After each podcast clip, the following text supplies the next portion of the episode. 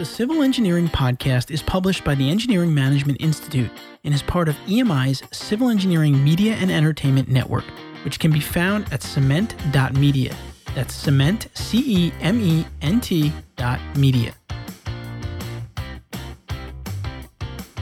Welcome to the Civil Engineering Podcast, the first podcast dedicated to helping civil engineering professionals succeed in work and life.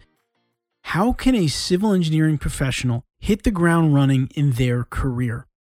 I'm your host, Anthony Fasano, and in this episode of the Civil Engineering Podcast, I'm going to answer a few questions that I received from one of our listeners who is a consulting engineer just a few years out of school about how she can be successful on the job as early as possible. How can she get up to speed with design practices, learn codes, get out in the field, and organize her resources and her knowledge? If you are a younger engineer, maybe you're just starting your career, maybe you're a student, this episode may be directly applicable to where you are today. If you're an experienced civil engineer, I'd ask you to do two things. Number one, you can feel free to comment on the episode and let me know if you think you agree with some of my sentiments and direction or you want to add anything else. That would be great. If you connect with me on LinkedIn, you can look for me posting it and you can definitely share. I'd love to hear that. Or secondly, share this episode with some of your recent grads, younger professionals in your firm, and let's hope that it helps them and encourage them to ask questions. I've been lucky to talk with hundreds of civil engineers at this point in my career, and I've seen ways that they can advance, which is helpful for me in answering some of these questions. Now, before we dive in on this Q&A episode, I do want to mention that this is a free show, and our sponsors truly help us keep it free. So I'd like to thank our sponsor for this episode, Colliers Engineering and Design. Colliers Engineering and Design is a multidiscipline engineering firm with over 1,800 employees in 63 offices nationwide and growing fast. Colliers Engineering and Design maintains an internal culture that is nurtured through the promotion of integrity, collaboration, and socialization. Their employees enjoy hybrid work environments, continuous career advancement, health and wellness offerings, and programs and projects that have a positive impact on society. Colliers Engineering and Design stays on the cutting edge of technology, and their entrepreneurial approach to expansion provides personal and professional development opportunities across the firm. Leadership's dedication to the well being of their employees and their families is demonstrated throughout the wide range of benefits and programs available to them. For more information, visit the career page on their website at colliersengineering.com. I also want to briefly mention some of the learning and development programs we offer at the Engineering Management Institute I've been getting calls from companies lately telling me that their biggest challenge is trying to hire professionals. And when I tell them that the solution to the hiring challenge is developing great learning and development programs and some other tools like career roadmaps, at first they don't get it, but then they see the light. When you offer learning and development programs like people leadership, like project management, like seller doer or business development skills, you are in the minority of civil engineering firms out there, and people are going to want to work for you, they're going to want to grow with you, and they're going to want to stay with you. So if you visit engineeringmanagementinstitute.org, you can check out some of our courses by clicking the upcoming training button at the top of the website. Or if you want to talk about some of our other tools that we help firms with, like our career roadmaps and pathways, some of our other custom programs that we build, just give us a call at 800 920 4007. That's 800 920 4007. With that, let's jump into today's episode and answer some questions for those up and coming civil engineers. Civil Engineering Podcast. Civil Engineering Podcast.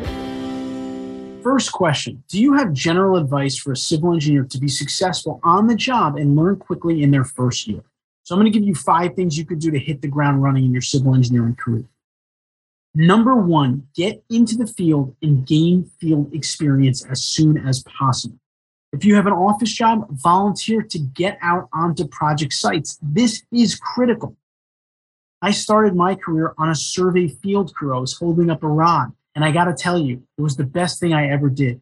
It was invaluable experience. And I'm going to give you a story to explain why. After I'd had that survey experience, I got into the office. I was working on a, a plan and I saw that someone had put a catch basin inlet or a stormwater inlet on the plan. And they drew five or six pipes into that catch basin. And I knew that five to six pipes coming into a catch basin just wasn't something that was feasible or realistic. I knew it because I saw it in the field. I saw catch basin being constructed. So I was able to make the proper adjustments. Get out in the field. Number two, find a mentor. You have to find someone more experience than you in your career to bring you along. And the earlier you can find them, the better. So, how can you find a mentor? Ask someone within your company.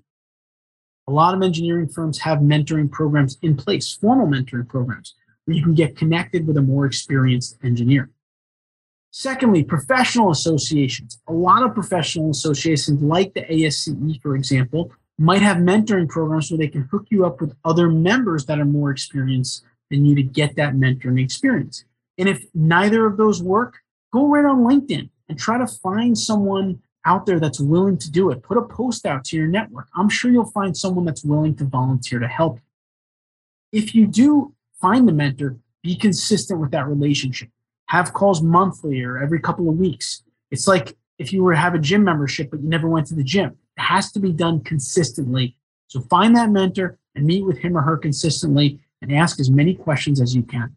Which leads me to number three be a sponge and learn everything you can early in your career. You should be asking questions every day of your manager, of your colleagues, of anyone you can get in front of about civil engineering, about the discipline that you're in. There's no such thing as a stupid questions, and you should ask questions all of the time and then keep a notebook and write down all the answers. Number four, volunteering for whatever initiatives you can get involved in, whether it's volunteering on projects, volunteering in a professional association, committees, going speaking about STEM at schools. Get out there in your industry and volunteer. Not only will it be a rewarding experience, but you will find those mentors possibly and meet people like I talked about earlier. And number five, read and specifically read industry journals, magazines, so that you can keep up with trends in the field. I can't tell you how impressive it is when I talk to a young civil engineer and they just know what's going on. Hey, you heard about the Infrastructure Investment and Jobs Act? And they start talking about it, right? It's very impressive and it keeps you plugged into what's going on. For example, the ASCE, again, they have a civil engineering magazine. As a member, I get it every month and I read it, and it keeps me up to date. So, those are five things you could do to hit the ground running in your career. Get field experience ASAP, find a mentor for your company through LinkedIn, through an association, be a sponge and learn everything you can by asking a lot of questions. Volunteer wherever you can, professional associations for things within the company. And number five, read, stay up to date on industry trends. So that was an excellent question. And you could put more questions in the comments and I'll try to answer them, whether you're listening to this audio or watching it on YouTube. We love getting questions from engineers. All right, next question. Do you have any tips for young civil engineers on how to get up to speed with design practices, learning codes, field practices? Again, great question, because this is exactly what you should be doing early on in your career, right? Learning the technical side of the business. Now, in terms of learning practices, it's going to go back to what I talked about in the last question get project experience. The only way to learn sound engineering practice and knowledge is to actually do the engineering.